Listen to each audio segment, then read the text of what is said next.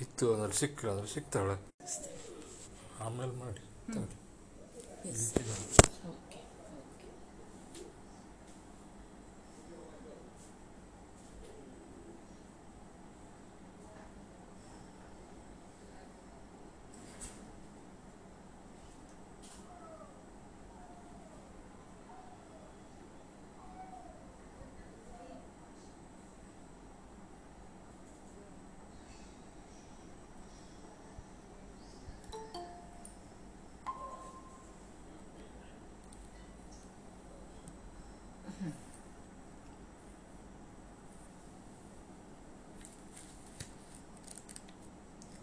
ಭರತೇಶ ವೈಭವ ಕಾವ್ಯದಲ್ಲಿ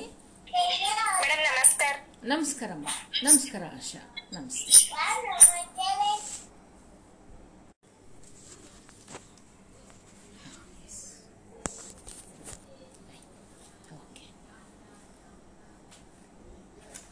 ಪದ್ಯ ಮೂವತ್ನಾಲ್ಕು. ಬಾವನ್ನ ವೃಕ್ಷದ ಒತ್ತಿರುಳಿದ್ದ ಮರಗಳು ತಾವೆಲ್ಲ ಕಮ್ಮನಪ್ಪಂತೆ. ದೇವ, ನಿನ್ನೊಡನಾಡಿ ನಾವೆಲ್ಲರರಿದೆವು ಜೀವಶುದ್ಧಿಯ ತುದಿ ಮೊದಲ ಬಾವನ್ನ ವೃಕ್ಷ, ಸುಗಂಧವನ್ನ ಸೂಸುವ ವೃಕ್ಷ. ಸುಗಂಧದ ಮರದ ಹತ್ತಿರ ಇರುವಂತಹ ಮರಗಳೆಲ್ಲವೂ ಆ ಸುಗಂಧವನ್ನ ಪಡೆದುಕೊಳ್ಳುವಂತೆ. ಹೇ ಭರತ ಚಕ್ರಿಯೇ, ನಿನ್ನ ಜೊತೆಗೆ ಇದ್ದು, ನಿನ್ನ ಒಡನಾಡಿ ನಾವೆಲ್ಲರೂ ಕೂಡ ಜೀವಶುದ್ಧಿ ಅನ್ನುವುದರ ತುದಿ ಮೊದಲನ್ನ ಅರಿತೆವು, ಅಧ್ಯಾತ್ಮ ಜ್ಞಾನವನ್ನ ತಿಳಿದೆವು ಅನ್ನುವ ಮಾತನ್ನ ಇಲ್ಲಿ ಕವಿ ಹೇಳ್ತಾ ಇದ್ದಾನೆ. ಹೀಗೆ? ಈಗ ನಾವು ಕವಿವಾಕ್ಯ ಸಂಧಿಯ ಕೊನೆಯ ಪದ್ಯವನ್ನು ನೋಡ್ತಾ ಇದ್ದೇವೆ. ದಿವಿಜ ಕಲಾಧರ ಕವಿ ಇಂತು ರಚಿಸಿದ ನವ ಸುಪ್ರಸಂಗ ರಾಯನಿಗೆ ಕಿವಿ ಹೊಕ್ಕುದುದು. ಎದೆ ತಟ್ಟಿ ಅಧ್ಯಾತ್ಮವೆಂಬಾಗ ಲವಲವಿಸುವನು ಆ ನೃಪತಿ ಹೀಗೆ ಭರತನ ಆಸ್ಥಾನದಲ್ಲಿ ಮೊದಲು ಗಾಯಕರ ಒಂದು ಗಾಯನ ಆಯಿತು.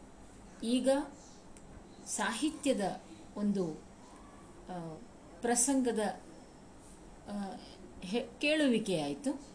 ಇದು ಹೇಗಿದೆ ಅಂದರೆ, ಈ ದಿವಿಜ ಕಲಾಧರ ಕವಿಯು ಇದುವರೆಗೆ ಹೇಳಿದ ಕಾವ್ಯದ ಆ ರಚನೆ, ಅದು ರಾಜನಿಗೆ ಕಿವಿ ಹೊಕ್ಕು, ಎದೆಯನ್ನು ತಟ್ಟಿ, ಅಧ್ಯಾತ್ಮವನ್ನು ಆತನಲ್ಲಿ ಅದು ಮತ್ತೆ ಜಾಗರಿಸ್, ಜಾಗೃತವಾಗುವಂತೆ ಮಾಡಿತು.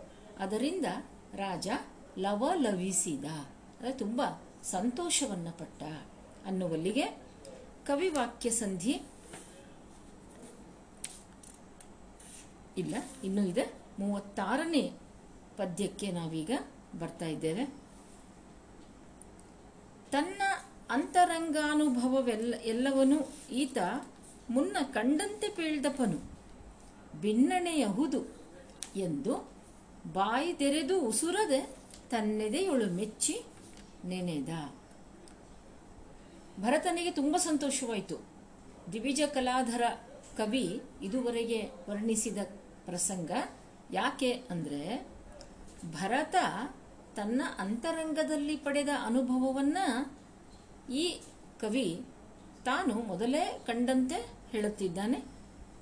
ಭಿನ್ನಣೆಯಹುದು ಬಾಯಿದೆರೆದು ರಾಜ ಏನನ್ನು ಹೇಳದೆ ಬಾಯಿದೆರೆದು ಉಸುರದೆ ತನ್ನ ಮನಸ್ಸಿನಲ್ಲಿಯೇ ಆತನ ಈ ಕಲೆಯನ್ನ ಮೆಚ್ಚಿ ಸಂತೋಷಪಟ್ಟ. ಪದ್ಯ ಮೂವತ್ತೇಳು.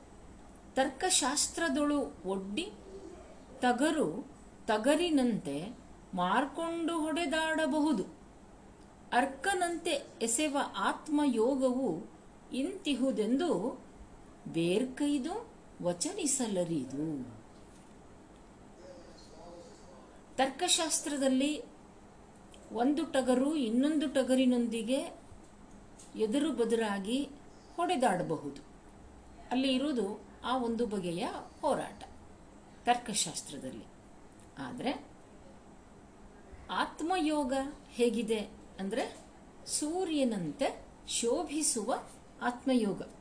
ಅದು ಹೀಗಿದೆ ಅಂತ ಅದನ್ನು ಪ್ರತ್ಯೇಕಗೊಳಿಸಿ ಹೇಳುವುದು ಏನಿದೆಯಲ್ಲ, ಇದು ವಚನಿಸಲರಿದು. ಅಂದರೆ ಮಾತುಗಳಲ್ಲಿ ಆಧ್ಯಾತ್ಮ ಯೋಗವನ್ನು ಹೇಳುವುದು ಸ್ವಲ್ಪ ಕಷ್ಟದ ಮಾತು ಅಂತ ಇಲ್ಲಿ ಹೇಳ್ತಾರೆ. ಇದು ಹೌದು. ಅಧ್ಯಾತ್ಮದ ಅನುಭವವನ್ನು ಮಾತುಗಳಲ್ಲಿ ಹಿಡಿದಿಡುವುದು ಬಹಳ ಕಷ್ಟದ ಕೆಲಸ ಅಂತ ನಮ್ಮ ಆಧ್ಯಾತ್ಮಿಕ ಅನುಭವಿಗಳ ಮಾತು. ವೇದದಲ್ಲೂ ಈ ಮಾತು ಬರುತ್ತೆ.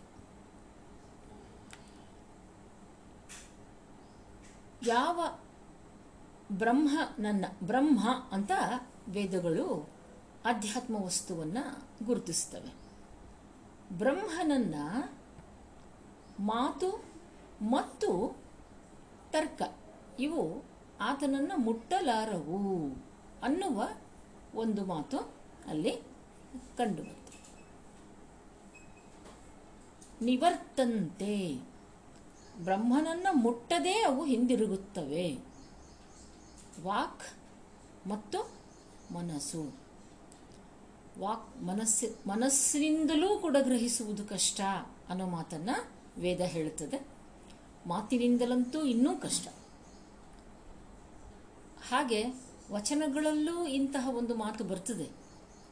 ನಮ್ಮ ಶರಣರು ಶಬ್ದ ಸೂತಕವನ್ನು ಮಾಡುವುದಿಲ್ಲ ಅಂತ.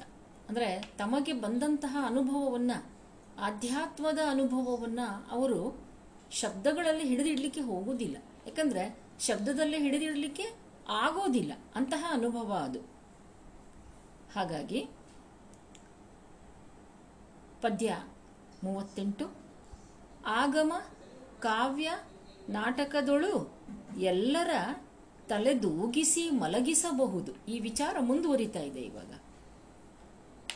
ಧರ್ಮದ ಸಂಗತಿಗಳನ್ನು ಹೇಳಿ, ಕಾವ್ಯವನ್ನು ಹೇಳಿ, ನಾಟಕವನ್ನು ಅಭಿನಯಿಸಿ ತೋರಿಸಿ, ಎಲ್ಲರೂ ತಲೆದೂಗಿ ಮಲಗುವಂತೆ ಮಾಡಬಹುದು.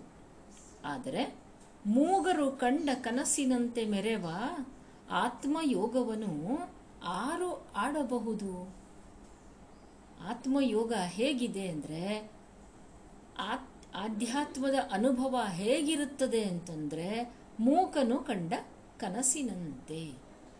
ಕನಸು ಕಾಣ್ತಾನೆ ನಿಜ, ಆದರೆ ಅದನ್ನು ಹೇಳುವುದಕ್ಕೆ ಅವನಿಂದ ಆಗುವುದಿಲ್ಲ ಹಾಗೆ ಇದನ್ನು ಯಾರು ತಾನೇ ಆಡಿ ತೋರಿಸಬಹುದು.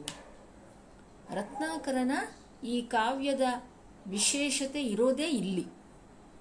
ಯಾವ ಅಧ್ಯಾತ್ಮ ಜ್ಞಾನವನ್ನು ಮಾತುಗಳಲ್ಲಿ ಹಿಡಿದಿಡಲಿಕ್ಕೆ ಆಗುವುದಿಲ್ಲವೋ ಅಂತಹ ಒಂದು ಜ್ಞಾನವನ್ನು ವಿವರ ವಿವರವಾಗಿ ಇಲ್ಲಿ ಅವನು ಹೇಳಿದ್ದಾನೆ. ಅದೇ ಅವನ ವೈಶಿಷ್ಟ್ಯ. ಪದ್ಯ ಮೂವತ್ತೊಂಬತ್ತು. ಉಂಡವ ತೇಗುವಂತೆ ಆತ್ಮನ ಭಾವಿಸಿ ಕಂಡವನು ಅದ ಪೇಳಬೇಕು. ಕಂಡು ಪೇಳಿದರೂ ನಿರ್ಭವ್ಯರೊಪ್ಪರು, ಭವ್ಯ ಪುಂಡರೀಕರು ಮೆಚ್ಚಬೇಕು. ಉಂಡವ ತೇಗುವಂತೆ. ಯಾರು ಊಟವನ್ನು ಮಾಡುತ್ತಾನೋ ಆ ಅವನು ತೇಗುತ್ತಾನೆ. ಅಂದರೆ ಉಂಡ ಉಂಡಿದ್ದಾನೆ ಅನ್ನುವುದಕ್ಕೆ ಆ ತೇಗು ಒಂದು ಸಾಕ್ಷಿಯಂತೆ ಬರುತ್ತೆ. ಹಾಗೆ ಭಾವಿಸಿ ಕಂಡವನು, ಏನನ್ನ? ಆತ್ಮವನ್ನ ಭಾವಿಸಿ ಕಂಡವನು, ಅದನ್ನ ಹೇಳಬೇಕು. ಅಂದ್ರೆ ಉಂಡದ್ದನ್ನ ಜೀರ್ಣಿಸಿಕೊಂಡು ತೇಗನ್ನ ತೇಗುವಂತೆ ಆತ್ಮಜ್ಞಾನವನ್ನ ಅನುಭವಿಸಿದವನು ಅದನ್ನು ಹೇಳಬೇಕು.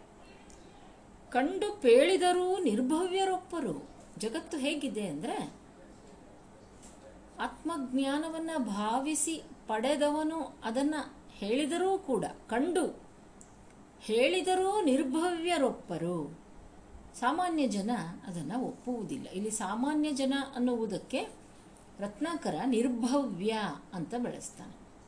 ಈ ನಿರ್ಭವ್ಯ ಅಥವಾ ಭವ್ಯ ಅನ್ನುವ ಪದಕ್ಕೆ ಒಂದು ಅರ್ಥ ಇದೆ. ಜೈನ ಧರ್ಮದಲ್ಲಿ ಭವ್ಯ ಜೀವ ಅಂದರೆ ಯಾವ ಜೀವ ಮೋಕ್ಷಕ್ಕೆ ಸಮೀಪವಾಗಿದೆಯೋ ಅದು ಅಂತ. ಮೋಕ್ಷಕ್ಕೆ ಸಮೀಪರಾದವರು ಅದನ್ನು ಮೆಚ್ಚಿಕೊಳ್ತಾರೆ. ಭವ್ಯ ಪುಂಡರೀಕರು ಮೆಚ್ಚಬೇಕು. ಯಾರು ಮೋಕ್ಷಕ್ಕೆ ಸಮೀಪರಾಗಿದ್ದಾರೋ ಅವರು ಅದನ್ನು ಮೆಚ್ಚಿಕೊಳ್ತಾರೆ. ಯಾರು ನಿರ್ಭವ್ಯರೋ, ಅಂದರೆ ಮೋಕ್ಷಕ್ಕೆ ಇನ್ನೂ ಯಾರು ಸಮೀಪರಾಗಿಲ್ಲವೋ, ಅವರು ಅದನ್ನು ಒಪ್ಪುವುದಿಲ್ಲ. ಪದ್ಯ ನಲವತ್ತು. ಈ ಕವಿ ಆಸನ್ನ ಭವ್ಯನಹುದು ಸಿದ್ಧಲೋಕ ಪಥಿಕನಹುದು ಎಂದು ವಾಕುದೋರದೆ ಮುನ್ನ ನೆನೆದು ಮತ್ತೆ ಒಯ್ಯನೆ ವಾಕು ತೋರಿದನು ಆ ಚಕ್ರಿ. ಭರತ ಇದುವರೆಗೆ ಆಧ್ಯಾತ್ಮ ಜ್ಞಾನವನ್ನು ಹೇಳಿದ. ಈ ದಿವಿಜ ಕಲಾಧರನನ್ನ ಕುರಿತು ಯೋಚಿಸ್ತಾ ಇದ್ದಾನೆ. ಈ ಕವಿ ಆಸನ್ನ ಭವ್ಯನಹುದು ಇವನು ಆಸನ್ನ ಭವ್ಯ, ಮೋಕ್ಷಕ್ಕೆ ಸಮೀಪನಾಗಿರ್ತಕ್ಕಂತಹ ಜೀವ. ಇವನು ಸಿದ್ಧಲೋಕ, ಸಿದ್ಧರ ಲೋಕಕ್ಕೆ ದಾರಿಯನ್ನ ಕಂಡುಕೊಳ್ತಾ ಇದ್ದಾನೆ ಅಂತ ಯೋಚಿಸಿದ. ಆದರೆ ಅದನ್ನು ಬಾಯಿಯಿಂದ ಆಡಿ ತೋರಿಸ್ತಾ ಇಲ್ಲ ಭರತ. ವಾಕುದೋರದೆ ಬಾಯಿಯಿಂದ ಆಡಿ ತೋರಿಸದೆ ಮತ್ತು ಮನಸ್ಸಿನಲ್ಲಿ ನೆನೆದುಕೊಂಡ ನಂತರ ಭರತ ಮಾತನಾಡಿದ. ಪದ್ಯ ನಲವತ್ತೊಂದು. ಬಾರೈ ದಿವಿಜ ಕಲಾಧರ ಸುಕವಿ ಎಂದು ಆ ರಾಯನು ಒತ್ತಿಗೆ ಕರೆದು, ತೋರಹಸ್ತದಲ್ಲಿ ಉಡುಗೊರೆಯ ನಿತ್ತನು ಕಲ್ಪಭೂರುಹ ಕೈ ನೀಡಿದಂತೆ. ಬಾಯಿಯಿಂದ ಆ ಕವಿಯನ್ನು ಕುರಿತು ಯಾವ ಮೆಚ್ಚುಗೆಯ, ಹೊಗಳಿಕೆಯ ಮಾತುಗಳನ್ನು ಆಡ್ತಾ ಇಲ್ಲ ಭರತ. ಅವನ ಯೋಗ್ಯತೆ ಭರತನಿಗೆ ಅರ್ಥವಾಗಿದೆ. ಅವನನ್ನು ಕರೆದ, ಸಮೀಪಿಗೆ ಕರೆದು ಅವನಿಗೆ ಉಡುಗೊರೆಯನ್ನು ಕೊಟ್ಟ. ಹೇಗೆ ಅಂದರೆ, ಕಲ್ಪವೃಕ್ಷವು ಕೈ ನೀಡಿದ ಹಾಗೆ ಉಡುಗೊರೆಯನ್ನು ಕೊಟ್ಟ.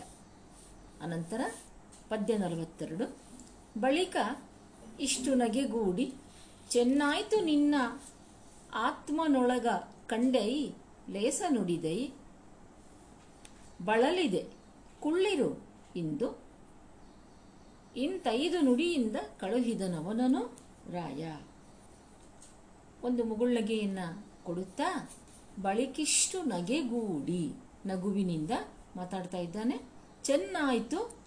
ನಿನ್ನಾತ್ಮನೊಳಗೆ ಕಂಡೈ. ನೀನು ತುಂಬ ಚೆನ್ನಾಗಿ ಹೇಳಿದೆಯಪ್ಪ ನಿನ್ನ ಆತ್ಮದ ಒಳಗೆ ಕಂಡ ಮಾತುಗಳನ್ನು ಹೇಳಿದೆ. ಲೇಸ ನುಡಿದೆ. ತುಂಬ ಒಳ್ಳೆಯದನ್ನು ಹೇಳಿದೆ. ಬಳಲಿದೆ. ಇಷ್ಟೆಲ್ಲ ಹೇಳಿ ನೀನು ದಣಿದಿದ್ದೀಯ? ಕುಳ್ಳಿರು, ಕುಳಿತುಕೋ ಅಂತ ಹೀಗೆ ಕೇವಲ ಕೆಲವು ನುಡಿಗಳಿಂದ ಅವನನ್ನು ರಾಜ ಕಳುಹಿಸಿಕೊಟ್ಟ. ಪದ್ಯ ನಲವತ್ತ್ಮೂರು ಅಂದರೆ ಹೀಗೆ ಭರತನ ಆಸ್ಥಾನದಲ್ಲಿ ಗಾಯನ, ನಂತರ ಸಾಹಿತ್ಯದ ಒಂದು ಇಂತಹ ಸಾಹಿತ್ಯ ಅಥವಾ ಕಾವ್ಯ, ಆ ಕಾವ್ಯದ ಮೂಲಕವೂ ಮತ್ತೆ ಆಧ್ಯಾತ್ಮದ ಚರ್ಚೆಯೇ ಅಲ್ಲಿ ನಡೀತಾ ಇತ್ತು ಅನ್ನುವುದಕ್ಕೆ ಪ್ರಾತಿನಿಧಿಕವಾಗಿ ಈ ಕವಿ ವಾಕ್ಯ ಸಂಧಿ ಬರ್ತಾ ಇದೆ. ಪದ್ಯ ನಲವತ್ತ್ಮೂರು ಕವಿಯ ಜ್ಞಾನಕ್ಕೆ ರಾಯ, ರಾಯನ ಉದಾರ ಗೌರವಕ್ಕೆ ಎಲ್ಲರೂ ಅರ್ಥಿಸುವಾಗ ಧವಲ ಶಂಖಧ್ವನಿ ಘಳಿಯಾರದಲ್ಲಿ ಭುಂಭುವ ಭುಮ್ಮೆನೆ ಕೇಳಲಾಯಿತು. ಹೀಗೆ ಕವಿಯ ಜ್ಞಾನಕ್ಕೆ ರಾಜ ಸಂತೋಷಪಟ್ಟು ಅತ್ಯಂತ ಉದಾರತೆಯಿಂದ ಅವನನ್ನು ಸನ್ಮಾನಿಸಿದ. ಅದನ್ನು ನೋಡಿ ಅಲ್ಲಿ ಇದ್ದವರೆಲ್ಲ ಅದಕ್ಕೆ ಅವರೂ ಕೂಡ ಸಂತೋಷ ಪಡ್ತಾ ಇದ್ದಾರೆ ರಾಜನ ಔದಾರ್ಯವನ್ನು ನೋಡಿ. ಆಗ ಶಂಖಧ್ವನಿಯಾಯಿತು ಅಂತ. ಭುಂ ಭುವ ಭುಮ್ಮೆನೆ ಶಂಖಧ್ವನಿಯಾಯಿತು. ಈ ಶಂಖಧ್ವನಿ ಯಾವುದಕ್ಕೆ ಸಂಕೇತ ಅಂದರೆ ಆರೋಗಣೆಗೆ ಇದು ಸಂಕೇತ ಅಂತ ಕವಿ ಹೇಳ್ತಾನೆ. ಪದ್ಯ ನಲವತ್ನಾಲ್ಕು. ಆರೋಗಣೆ ವೇಳೆಗೆ ಸನ್ನೆಯಾಯಿತೆಂದು ಆ ರಾಜಸಭೆ ಬೊಂಕನೆದ್ದು ಆ ರಾಯಗೆ ಎರಗಿ ಬೀಳ್ಕೊಂಡುದು ಕಡಲ ಮಹಾರವಂ ಎನೆ ಧ್ವನಿ ಮಸಗೆ ಶಂಖಧ್ವನಿ ಭೋಜನದ ಸೂಚನೆ ಸಮಯ, ಭೋಜನದ ಸಮಯವಾಯಿತು ಅನ್ನುವುದಕ್ಕೆ ಅದು ಸೂಚನೆಯಾಯಿತು. ಅದನ್ನು ಕೇಳಿ ಆ ಆಸ್ಥಾನದಲ್ಲಿ ನೆರೆದಿದ್ದ ಸಭೆಯೆಲ್ಲವೂ ಎದ್ದು ರಾಜನಿಗೆ ನಮಸ್ಕಾರವನ್ನು ಮಾಡಿ, ಶಬ್ದದ ಒಂದು ಗಲಾಟೆಯೊಂದಿಗೆ ಅವರು ಅಲ್ಲಿಂದ ಹೊರಟರು. ಪದ್ಯ ನಲವತ್ತೈದು, ಓಲಗ ಹರಿದುದು. ಅಲ್ಲಿಗೆ ಆಸ್ಥಾನ. ಕವಿ ವರ್ಣಿಸ್ತಾನೆ. ಭರತ ನಡೆಸ್ತಾ ಇದ್ದಂತಹ ಸಭೆ ಅಲ್ಲಿಗೆ ಹರಿದುದು. ಅಂದರೆ ಮುಕ್ತಾಯವಾಯಿತು. ಒಯ್ಯನೆ ಎದ್ದು ಆಗ ರಾಜನೂ ಕೂಡ ಎದ್ದ ಆ ನರಪಾಲಕ ಜಿನ ಶರಣೆಂದು ಹೇಳುವಾಗ ಹೇಳುತ್ತಾ ಅವನು ಬಾಯಲ್ಲಿ, ಜಿನನಿಗೆ ಶರಣು ಅಂತ ಹೇಳ್ತಾ ಹೇಳ್ತಾ ಇದ್ದಾನೆ. ಕಾಲ ತೊಡವು ಝಣ ಝಣ ಝಣರೆನಲು. ಅವನು ಕಾಲಲ್ಲಿ ಹಾಕಿಕೊಂಡಿದ್ದ ಕಡಗ, ಗೆಜ್ಜೆ, ಅವು ಝಣ ಝಣ ಎನ್ನುವ ಶಬ್ದವನ್ನು ಮಾಡಿದವು. ಆ ಒಡ್ಡೋಲೊಗದಿಂದ ರಾಜ ಹೊರಟ. ಪದ್ಯ ನಲವತ್ತಾರು. ನಿತ್ಯ ದಾನವನು ಈಯದೆ ಆರೋಗಿಸೆನು ಎಂಬ ಸತ್ಯಾಂಗಮುಂಟು ಆ ನೃಪಗೆ. ನಿತ್ಯ ದಾನಕ್ಕೆ ಮುನಿಗಳ ತರಬೇಕೆಂಬ ಕೃತ್ಯಕ್ಕೆ ಸನ್ನದ್ಧನಾದ. ಭರತ ನಿತ್ಯವೂ ಊಟಕ್ಕೆ ಮೊದಲು ದಾನವನ್ನು ಮಾಡಿಯೇ ಊಟವನ್ನು ಮಾಡುವವನು. ಅಂತಹ ಒಂದು ಸತ್ಯಾಂಗ, ಅಂದರೆ ಒಂದು ವ್ರತವನ್ನು ಆತ ಆಚರಿಸ್ತಾ ಇದ್ದಾನೆ. ಅದಕ್ಕಾಗಿ ಮುನಿಗಳನ್ನು ಕರೆದು ತರಬೇಕು ಅಂತ ಅದಕ್ಕೆ ಆತ ಸಿದ್ಧನಾದ. ಪದ್ಯ ನಲವತ್ತೇಳು. ಕವಿ ತನ್ನ ಹೃದಯವನ ಅರಿದುದ ಮೆಚ್ಚುತ ಭುವನೇಶನಿದ್ದ ಅವನಿಗೆ ಇನ್ನೂ ಕೂಡ ಸಂತೋಷ ಅನ್ನಿಸ್ತಾ ಇದೆ. ಈ ದಿವಿಜ ಕಲಾಧರ ಅನ್ನುವ ಕವಿ ತನ್ನನ್ನು ಅರ್ಥ ಮಾಡಿಕೊಂಡು ತನ್ನ ಅಧ್ಯಾತ್ಮ ಜ್ಞಾನದ ಬಗೆಗೆ ಹೇಳಿದ್ರಿಂದ ಸಂತೋಷ ಪಡ್ತಾ ಇದ್ದಾನೆ, ಮೆಚ್ಕೊಳ್ತಾ ಇದ್ದಾನೆ. ಯೋಗಿಗಳ ಭವನಕ್ಕೆ ತರಲು ಅನುವಾದನು.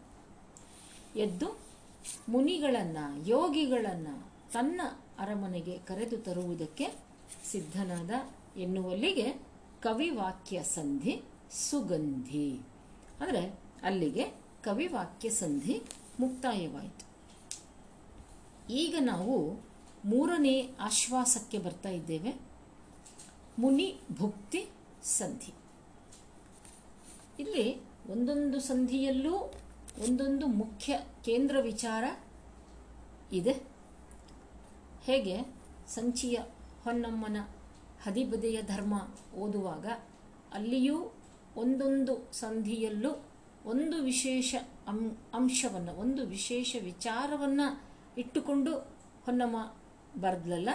ಹಾಗೆ ಇಲ್ಲಿಯೂ ಕೂಡ ಬಹಳ ಕ್ರಮಬದ್ಧವಾಗಿ ರತ್ನಾಕರ ಒಂದೊಂದು ಸಂಧಿಯಲ್ಲೂ ಭರತ ತನ್ನ ಲೌಕಿಕ ಬದುಕನ್ನು ಹೇಗೆ ನಡೆಸ್ತಾ ಇದ್ದ, ಅವನು ಹೇಗೆ ಆಸ್ಥಾನದ ಸಭೆಯನ್ನು ನಡೆಸ್ತಾ ಇದ್ದ ಅನ್ನೋದನ್ನ ಎರಡು ಸಂಧಿಗಳಲ್ಲಿ ನೋಡಿದ್ವಿ. ಆಸ್ಥಾನ ಸಂಧಿ ಮತ್ತು ಕವಿವಾಕ್ಯ ಸಂಧಿ. ಈಗ ಭರತನ, ನೋಡಿ, ಭರತನ ವ್ಯಕ್ತಿತ್ವವನ್ನ ಒಂದೊಂದೇ ಸಂಧಿಯಲ್ಲಿ ಅನಾವರಣಗೊಳಿಸ್ತಾ ಹೋಗ್ತಾನೆ ಕವಿ. ಭರತನ ವ್ಯಕ್ತಿತ್ವದ ಮಹತ್ವವನ್ನ ಆಸ್ಥಾನ ಸಂಧಿಯಲ್ಲಿ ಗಾಯನದ ಮೂಲಕ ಹೇಳಿಸಿದ, ನಂತರ ಕವಿವಾಕ್ಯ ಸಂಧಿಯಲ್ಲಿ ಕವಿಯ ಮೂಲಕ ಹೇಳಿಸಿದ, ಈಗ ಭರತ ಮುನಿಗಳನ್ನು, ಯೋಗಿಗಳನ್ನು ಎಷ್ಟು ಗೌರವದಿಂದ ಕಾಣ್ತಾ ಇದ್ದ ಅನ್ನುವುದನ್ನು ಮುನಿಭುಕ್ತಿ ಸಂಧಿ ಇದರಲ್ಲಿ ತಿಳಿಸ್ತಾನೆ. ಸಂಧಿಯ ಒಂದನೇ ಪದ್ಯ. ಜಿನನೊಬ್ಬ ಬಲ್ಲನು ಆ ಭರತ ಚಕ್ರೇಶನ ಮನದ ಅನುಭವವ. ಅದಿನ್ನೆಂತೋ ಮುನಿಗಳ ಚರಿಕೆಯ ಕಾಲವನು ಅರಿದು ಅವರ ಮನೆಯ ಬಾಗಿಲಿಗೆ ನಡೆದನು. ಕವಿ ಇಲ್ಲೊಂದು ಉದ್ಗಾರವನ್ನು ಮಾಡ್ತಾ ಇದ್ದಾನೆ. ರತ್ನಾಕರ, ಏನಂತ ಅಂದರೆ ಭರತ ಚಕ್ರೇಶನ ಮನದ ಅನುಭವವನ್ನು ಜಿನನೊಬ್ಬ ಬಲ್ಲ ಅಂತ. ಆ ತೀರ್ಥಂಕರ ಮಾತ್ರ ಅದನ್ನು ಅರಿತಿದ್ದಾನೆ. ಅವನ ಮನಸ್ಸಿನ ಅನುಭವ ಏನು ಅನ್ನೋದನ್ನು. ಮುನಿಗಳ ಚರಿಗೆಯ ಸಮಯವಾಗಿದ್ದರಿಂದ ಮುನಿಗಳಿಗೆ ಭಿಕ್ಷೆಯನ್ನು, ಆಹಾರವನ್ನು ಭಿಕ್ಷೆಯಾಗಿ ನೀಡುವ ಸಮಯವಾಗಿದ್ದರಿಂದ ಅವರನ್ನು ಕರೆತರುವುದಕ್ಕೆ ಅವರ ಮನೆಯ ಬಾಗಿಲಿಗೆ ಈಗ ಭರತ ಹೊರಟ. ಪದ್ಯ ಎರಡು, ಛತ್ರ ಚಾಮರ, ಖಡ್ಗ, ಹಾವುಗೆ ಮುಂತಾದ ಧಾತ್ರೀಶ ಚಿಹ್ನವನ್ನು ಇರಿಸಿ ಪಾತ್ರದಾನದ ಅಪೇಕ್ಷೆಯಿಂದ ಒಬ್ಬ ಶ್ರಾವಕ ಮಾತ್ರ ಎಂದೇನೆ ನಡೆತಂದ. ಇಂಥಲ್ಲಿ ಭರತನ ವ್ಯಕ್ತಿತ್ವದ ಪರಿಪೂರ್ಣತೆಯ ಚಿತ್ರಣಗಳನ್ನು ನಾವು ಕಾಣ್ತಾ ಹೋಗ್ತೇವೆ. ನೋಡಿ, ಮುನಿಗಳ ಹತ್ರ ಹೋಗ್ತಾ ಇರೋದ್ರಿಂದ ಅತ್ಯಂತ ವಿನಯಪೂರ್ವಕವಾಗಿ ಭರತ ತನ್ನ ರಾಜತ್ವದ ಚಿಹ್ನೆಗಳನ್ನು ಛತ್ರ, ಚಾಮರ, ಖಡ್ಗ, ಪಾದುಕೆ ಎಲ್ಲವನ್ನ ಬಿಟ್ಟುಕೊಟ್ಟು ಕೇವಲ ಮುನಿಗಳ ಆಶೀರ್ವಾದವನ್ನು ಅಪೇಕ್ಷಿಸುವ ಒಬ್ಬ ಶ್ರಾವಕನ ಹಾಗೆ ಅವರ ಹತ್ತಿರಕ್ಕೆ ಬಂದ. ಪದ್ಯ ಮೂರು ಒಡನಿದ್ದ ಸೇವಕರೆಲ್ಲರ ತೊಲಗಿಸಿ ಮಡಿ ಮುಟ್ಟ ಧೋತ್ರವನ್ನುಟ್ಟು, ಬೆಡಗು ಬಿನ್ನಾಣ ಬೀರೆ ಹೊದೆದ ದುಕೂಲವ ಉಡಿಸುತ್ತಿ ನಡೆದನು ಆರಾಯ. ತನ್ನ ಜೊತೆಗೆ ಯಾವ ಸೇವಕರನ್ನೂ ಅವನು ತರ್ತಾ ಇಲ್ಲ. ಒಡನಿದ್ದ ಸೇವಕರೆಲ್ಲರ ತೊಲಗಿಸಿ ಅವರನ್ನೆಲ್ಲ ಕಳಿಸಿಕೊಟ್ಟು ತಾನು ಮಡಿಯಾಗಿರುವ ಧೋತ್ರವನ್ನು ಉಟ್ಟು ದುಕೂಲವನ್ನು ಹೊದ್ದು ಬರ್ತಾ ಇದ್ದಾನೆ. ವೇಷಭೂಷಣದಲ್ಲೂ ಕೂಡ ಅತ್ಯಂತ ಸರಳತೆ. ನಾಲ್ಕನೇ ಪದ್ಯ. ಬಲಿ ಪುಷ್ಪದಿಂದ ಪೂಜಿಸಿ ನಿಧಿಯನ್ನು ತರಲು ಒಲಿದು ದ್ರವ್ಯಾರ್ಥಿ ಪೋಪಂತೆ ಹೇಗೆ ಹೋಗ್ತಾ ಇದ್ದಾನೆ ಭರತ? ಅಂದರೆ ನಿಧಿಯನ್ನು ತರುವುದಕ್ಕಾಗಿ ಬಲಿ ಮತ್ತು ಪುಷ್ಪದಿಂದ ಪೂಜೆಯನ್ನು ಮಾಡಿ ಐಶ್ವರ್ಯವನ್ನು ಅಪೇಕ್ಷೆ ಪಡುವ ವ್ಯಕ್ತಿ ಪೂಜೆಯನ್ನು ಮಾಡಿ ಹೋಗುವಂತೆ ಹೊರಟಿದ್ದಾನೆ. ಚೆಲುವರ ಅರಸನು ಅರ್ಚನಾ ದ್ರವ್ಯವೆರಸಿ ರಾಜನು ಪೂಜೆ ಮಾಡುವ ಸಾಮಗ್ರಿಗಳನ್ನು ತೆಗೆದುಕೊಂಡು ನಿರ್ಮಲ ಯೋಗಿ ಪಥ ಕೈದಿದನು. ಆ ಮುನಿವರರ ಸ್ಥಳಕ್ಕೆ ಆತ ಹೋಗ್ತಾ ಇದ್ದಾನೆ. ಪದ್ಯ ಐದು. ತೊಟ್ಟ ಮೋಹನ ನಾಟ್ಯದೊಳು ಮನ್ಮಥ ಬಾಳು ಬಟ್ಟಲನ ಅಂತು ಬಹಂತೆ ಬಟ್ಟಲು ಗಿಂಡಿವಿಡಿದು ಗರುವಿಕೆಯ ಒಡಬಟ್ಟು ಬಹ ಅರಸನು ಒಪ್ಪಿದನು. ಭರತ ಅತ್ಯಂತ ಚೆಲುವನಾದ ವ್ಯಕ್ತಿ. ತೊಟ್ಟ ಮೋಹನ ನಾಟ್ಯದೊಳು ಮನ್ಮಥ ಬಾಳು ಬಟ್ಟಲನಾಂತು ಬಹಂತೆ. ಅತ್ಯಂತ ಮೋಹನನಾದ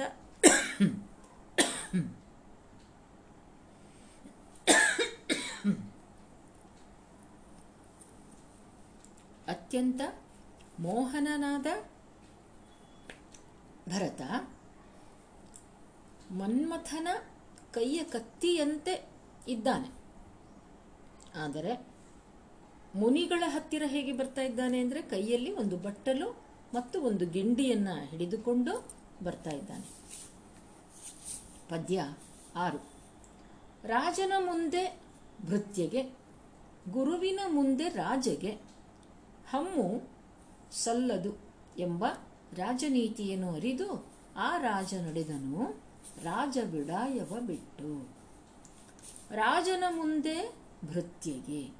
ರಾಜನ ಮುಂದೆ ಸೇವಕನಾಗಲಿ, ಗುರುವಿನ ಮುಂದೆ ರಾಜನಾಗಲಿ ಅಹಂಕಾರವನ್ನು ಬಿಟ್ಟು ಬಿಡಬೇಕು ಅನ್ನುವಂತಹ ರಾಜನೀತಿಯನ್ನು ಅರಿತು ತನ್ನ ರಾಜವೈಭವವನ್ನು ಬಿಟ್ಟುಕೊಟ್ಟು ಭರತ ನಡೆದ. ಪದ್ಯ ಏಳು ಕೂಡಿದ್ದರೆಲ್ಲರ ನಿಲ್ಲಿಸಿ ಏಕಾಕಿತ್ವ ಗೂಡಿ ನಡೆದನಹುದಾಗ ಬೇಡವೆಂದರೂ ಬಿಟ್ಟುದಿಲ್ಲ.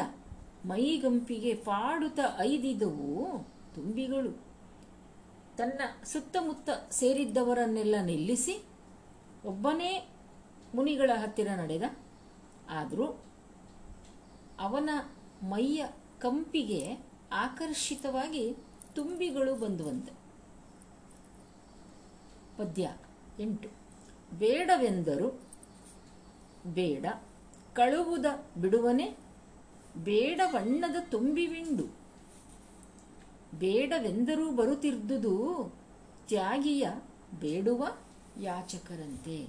ಆ ದುಂಬಿಯ ಹಿಂಡು ಅವನನ್ನೇ ಸಹಿಂಬಾಲಿಸಿ ಬರ್ತಾ ಇವೆ. ಬೇಡವೆಂದರೂ ಬೇಡ, ಕಳುವುದ ಬಿಡುವನೆ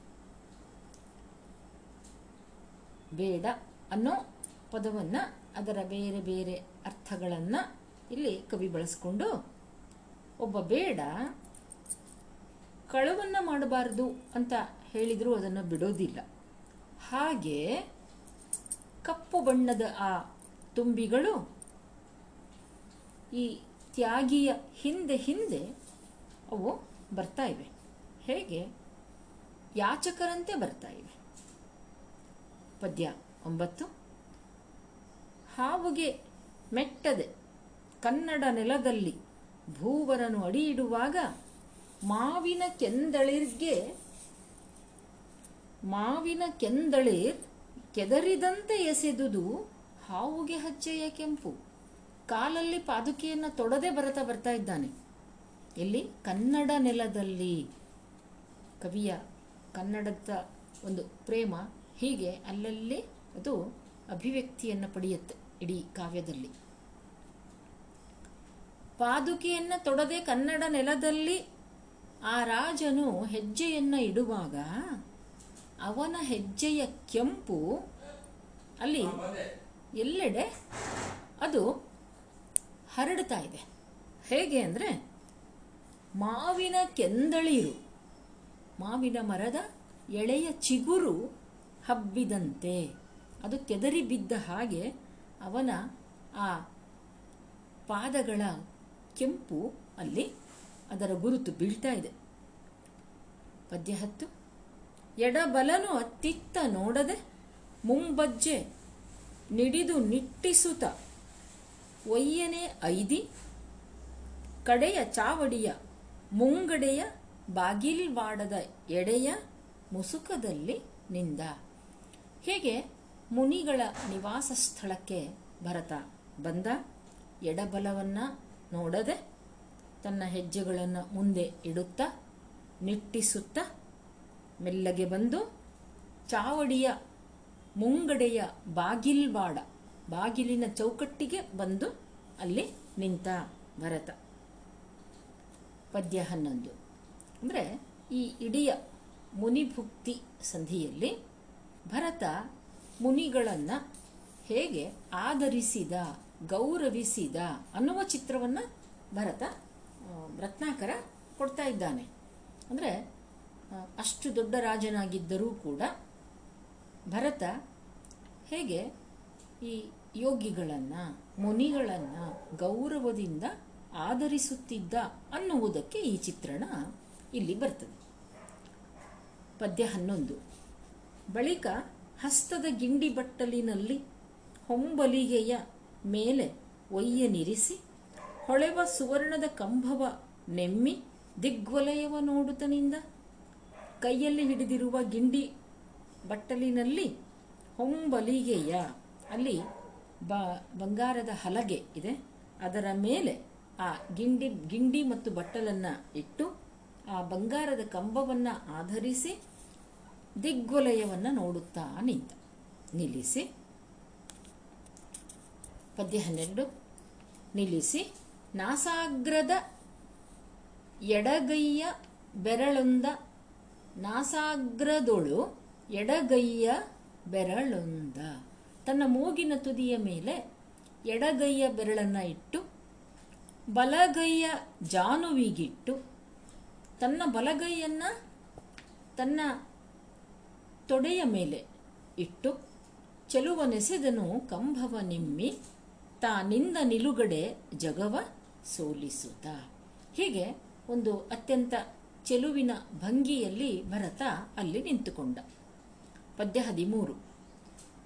ಇದನ ಬರವನು ಆಶೆ ಮಾಡುವ ರಾತ್ರಿಯ ವನಜದಂತೆ ಆ ಚಕ್ರವರ್ತಿ ಮುನಿಗಳ ಬರವನ್ನು ಇಚ್ಛಯಿಸುತ್ತ ತಾನೊಬ್ಬ ಮುನಿಯಂತೆ ಜಾನಿಸುತ್ತಿದ್ದ. ಸೂರ್ಯನ ಬರವನ್ನ, ಆಗಮನವನ್ನ ಆಶಿಸುವ ರಾತ್ರಿಯ ವನಜ ಕಮಲದಂತೆ ಭರತ ಚಕ್ರವರ್ತಿ ಮುನಿಗಳ ಬರವನ್ನು ಇಚ್ಛಿಸುತ್ತಾ ತಾನೂ ಒಬ್ಬ ಮುನಿಯಂತೆ ಧ್ಯಾನಿಸುತ್ತ ಇದ್ದ. ಪದ್ಯ ಹದಿನಾಲ್ಕು. ಮುನಿಗಳು ಬೊಪ್ಪ ಬಟ್ಟೆಯ ಚರ್ಮದೃಷ್ಟಿಯೊಳು ಅನುಮಿಸಿ ನೋಡುವನೊಮ್ಮೆ ತನುವಿನೊಳಿದ್ದ ಆತ್ಮರೂಪ ಸುಜ್ಞಾನ ಲೋಚನದಿಂದ ನೋಡುವನೊಮ್ಮೆ. ಮುನಿಗಳ ದಾರಿಯನ್ನ ಕಾಯ್ತಾ ಇದ್ದಾನೆ. ಅವರು ಬರುವ ದಾರಿಯನ್ನ ಹೊರಗಣ್ಣಿನಿಂದ ಒಮ್ಮೆ ನೋಡ್ತಾನೆ. ಹಾಗೆಯೇ ತನ್ನ ತನ್ನ ಅಂತರಂಗದಲ್ಲಿ ಇದ್ದ ಆತ್ಮರೂಪವನ್ನ ಜ್ಞಾನ ದೃಷ್ಟಿಯಿಂದಲೂ ನೋಡುತ್ತಿದ್ದಾನೆ. ಪದ್ಯ ಹದಿನೈದು. ಹೀಗೆ ಹೆಜ್ಜೆ ಹೆಜ್ಜೆಗೆ ಭರತ ಎಂತಹ ಯೋಗಿಯಾಗಿದ್ದ ಅನ್ನೋದನ್ನ ರತ್ನಾಕರ ಸ್ಪಷ್ಟಪಡಿಸ್ತಾ ಹೋಗ್ತಾನೆ. ಕೆಲ ಬಲದೊಳಗೆ ಅತಿ ಸನ್ನಿಧಿಯಲ್ಲದೆ ಕೆಲಬರ ಊಳಿಗದವರು. ಆಗ ಗಲಭೆ ಮಾಡದೆ ತಲೆಮರೆಸಿಕೊಂಡು ಒಡೆಯನ ಬಳಸಿನುಳಿದ್ದರೂ ವೀಕ್ಷಿಸುತ್ತ. ರಾಜ ಒಬ್ಬನೇ ನಿಂತಿದ್ದಾನೆ. ಆದರೂ ಅವನ ಊಳಿಗದವರು ಸೇವಕರು ಅಲ್ಲಿ ಗಲಭೆಯನ್ನು ಮಾಡದೆ, ಯಾವುದೇ ಸದ್ದನ್ನೂ ಮಾಡದೆ ಅಲ್ಲಿಯೇ ಪಕ್ಕದಲ್ಲಿ ಒಂದು ಕಡೆಗೆ ತಲೆ ಬರೆಸಿಕೊಂಡು ಇದನ್ನೆಲ್ಲ ನೋಡುತ್ತಾ ನಿಂತಿದ್ದಾರೆ. ಪದ್ಯ ಹದಿನಾರು ಲೋಕವ, ಲೋಕವೆಲ್ಲ ಎನ್ನನು ಓಲೈಸುತ್ತಿದ್ದರೂ ನಾನು ಲೋಕವ ಬೆರಸೆನು ಎಂಬುದನ್ನು ಲೋಕಕ್ಕೆ ಅರಿಕೆ ಮಾಡಲೆಂದು ನಿಂದಂತೆ ತಾನು ಏಕಾಕಿಯಾಗಿ ಇದ್ದನಾಗ ಅವನು ಹೇಗೆ ಏಕಾಕಿಯಾಗಿ ನಿಂತಿದ್ದಾನೆ ಅಂದರೆ, ಇಡೀ ಲೋಕವೇ ಇವನನ್ನು ಓಲೈಸುವುದಕ್ಕೆ ನಿಂತಿದ್ದರೂ ಸಹ ತಾನು ಲೋಕದೊಂದಿಗೆ ಬೆರೆಯುವುದಿಲ್ಲ ಅನ್ನುವುದನ್ನು ಹೇಳುವ ಹಾಗೆ ಆತ ಏಕಾಕಿಯಾಗಿ ನಿಂತಿದ್ದಾನೆ.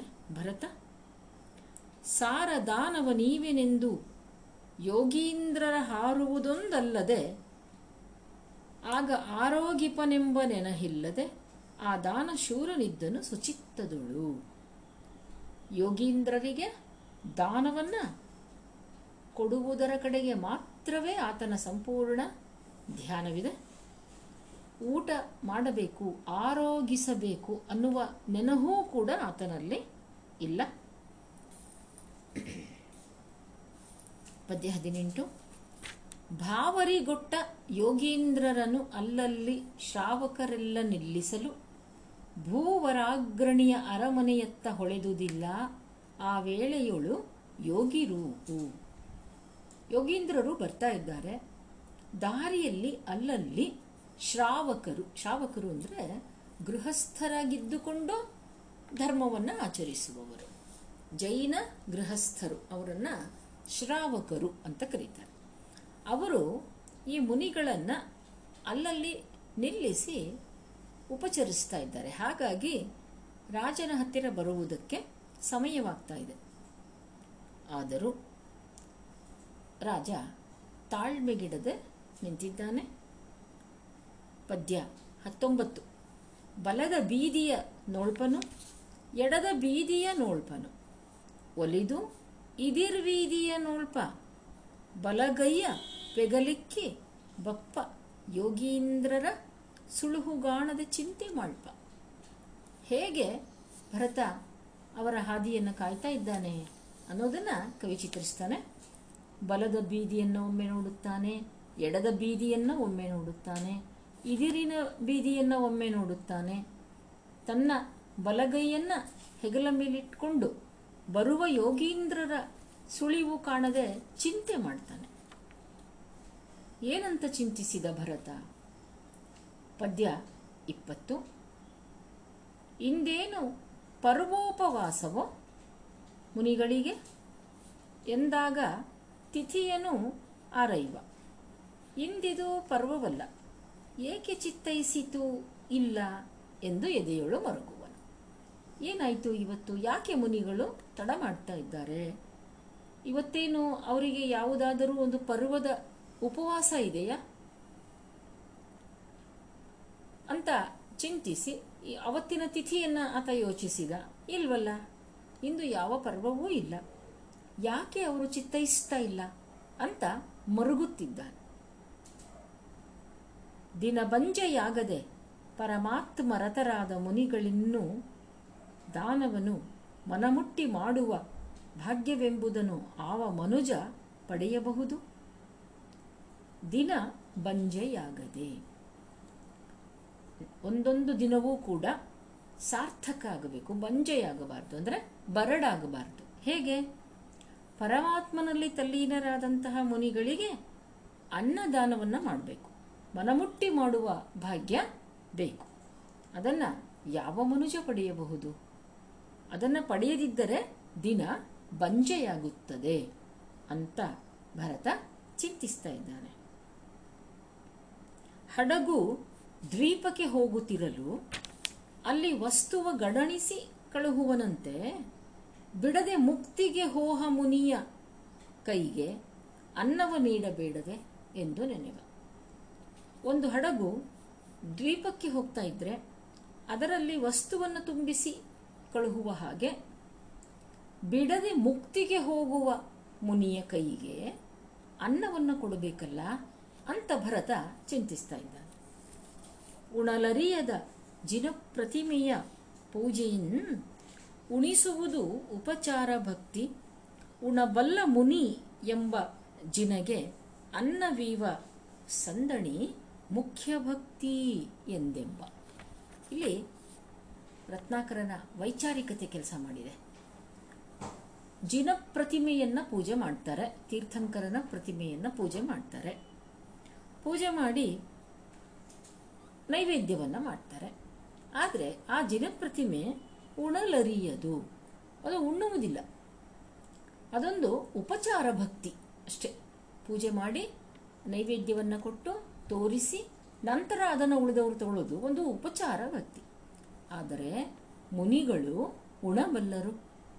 ಅವರು ಎಂಥವರು? ಮುನಿ ಎಂಬ ಜಿನ.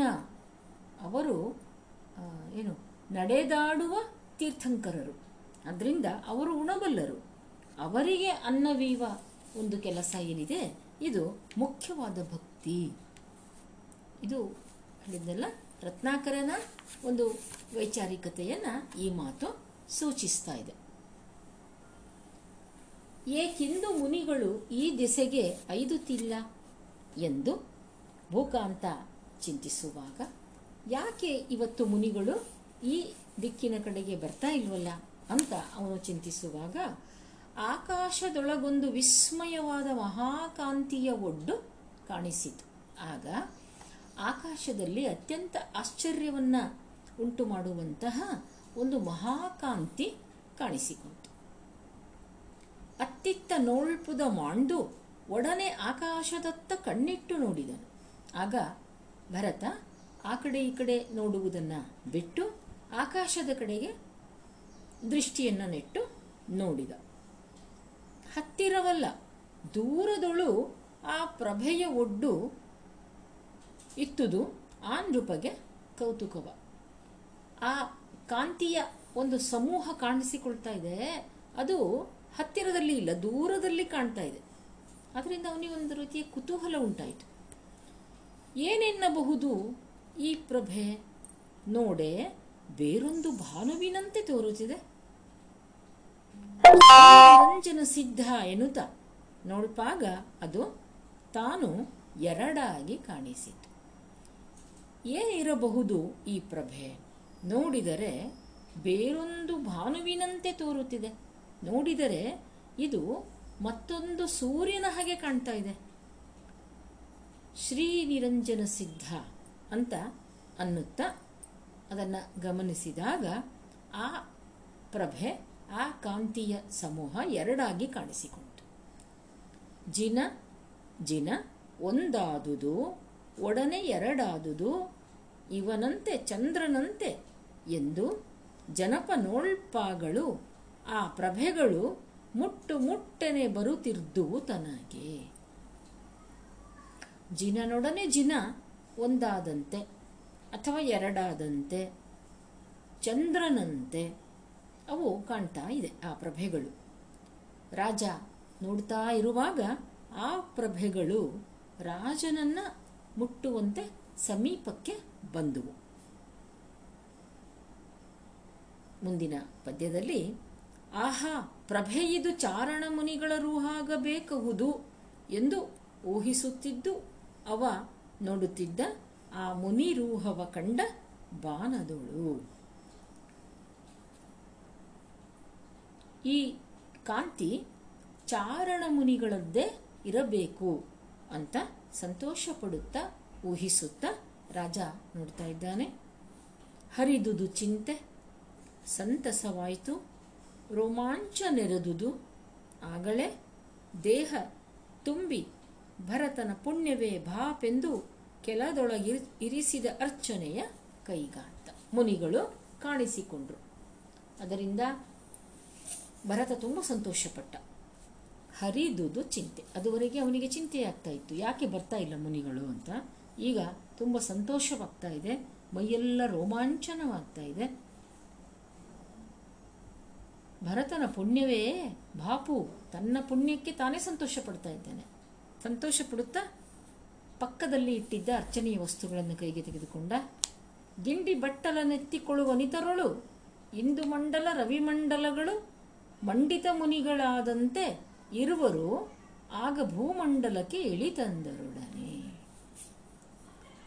ಅವನು ಪೂಜಿಸುವುದಕ್ಕಾಗಿ ಗಿಂಡಿ ಮತ್ತು ಬಟ್ಟಲನ್ನು ಎತ್ತಿಕೊಳ್ಳುವಷ್ಟರಲ್ಲಿ ಸೂರ್ಯಮಂಡಲ ಮತ್ತು ಚಂದ್ರಮಂಡಲಗಳೇ ಮುನಿಗಳಾದಂತೆ ಇಬ್ಬರು ಮುನಿಗಳು ಭೂಮಂಡಲಕ್ಕೆ ಆ ಆಕಾಶದಿಂದ ಇಳಿದು ಬಂದರು. ಬಡವ ನಿಧಾನವ ಕಂಡಂತೆ ನಲಿವುತ ನಡೆದನು ಆ ನೃಪನು ಇದಿರಾಗಿ. ಬಡವನಿಗೆ ಐಶ್ವರ್ಯ ಕಂಡಷ್ಟು ಸಂತೋಷದಿಂದ ರಾಜ ಅವರಿಗೆ ಎದುರಾಗಿ ನಡೆದ. ಒಡನೆ ನಿಲ್ಲಿಸಿದನು ಮುನಿಗಳಿರುವರನು ಅವರನ್ನು ನಿಲ್ಲಿಸಿ ಮೈಗೂಡೆ ತಿಷ್ಠ ತಿಷ್ಠ ಎಂದು. ತಿಷ್ಠ ಅಂದರೆ ಸಂಸ್ಕೃತ ಪದ. ನಿಲ್ಲು. ಅಂತ ಅದರ ಅರ್ಥ. ಅವರನ್ನು ಆತ ನಿಲ್ಲಿಸಿದ. ಭರದಿ ಗಂಧಾಕ್ಷತ ಪುಷ್ಪಗಳಿಂದ ದರುಶನಾಂಜಲಿ ಮಾಡಿ ಕೂಡೆ ಹಿರಿಯ ಗಿಂಡಿಯ ನೆತ್ತಿ ಜಲಶುದ್ಧಿ ಇತ್ತನು. ಆದರ ಮಿಗೆ ಭಾವಶುದ್ಧಿಯುಳು. ಗಂಧ, ಅಕ್ಷತೆ ಮತ್ತು ಹೂವುಗಳಿಂದ ಅವರ ಪಾದಗಳಿಗೆ ಪೂಜೆಯನ್ನು ಮಾಡಿ. ಆ ಗಿಂಡಿಯಲ್ಲಿ ಇದ್ದ ನೀರಿನಿಂದ ಭಾವಶುದ್ಧಿಯಿಂದ ಅವರ ಪಾದಗಳನ್ನು ತೊಳೆದ. ಹೀಗೆ? ಬಂದಂಥ ಪ್ರತ್ಯಕ್ಷರಾದರು ಇಬ್ಬರು ಚಾರಣ ಮುನಿಗಳು. ಆಕಾಶದಿಂದಲೇ ಕಾಂತಿಯನ್ನು ಬೀರುತ್ತಾ ಅವರು ಭರತನ ಎದುರಿಗೆ ಬಂದರು. ಭರತ ಅವರನ್ನು ನಿಲ್ಲಿಸಿ ಅವರ ಕಾಲುಗಳಿಗೆ ನಮಸ್ಕಾರ ಮಾಡಿ ಅವರ ಪಾದಗಳನ್ನು ತೊಳೆದು ಪೂಜಿಸಿದ ಅನ್ನುವಲ್ಲಿಗೆ ಇಂದಿನ ತರಗತಿಯ ವಿವರಣೆಯನ್ನು ನಾವು ಇಲ್ಲಿಗೆ ನಿಲ್ಲಿಸೋಣ. ಮತ್ತೆ ನಾಳೆ ಈ ಸಮಯಕ್ಕೆ ಇದನ್ನು ಮತ್ತೆ ಮುಂದುವರಿಸೋಣ. ಅದುವರೆಗೆ ನಿಮಗೆಲ್ಲ ನಮಸ್ಕಾರ. ಧನ್ಯವಾದ ಧನ್ಯವಾದಗಳು ಧನ್ಯವಾದಗಳು ಕಂಡ್ರು. ಧನ್ಯವಾದ.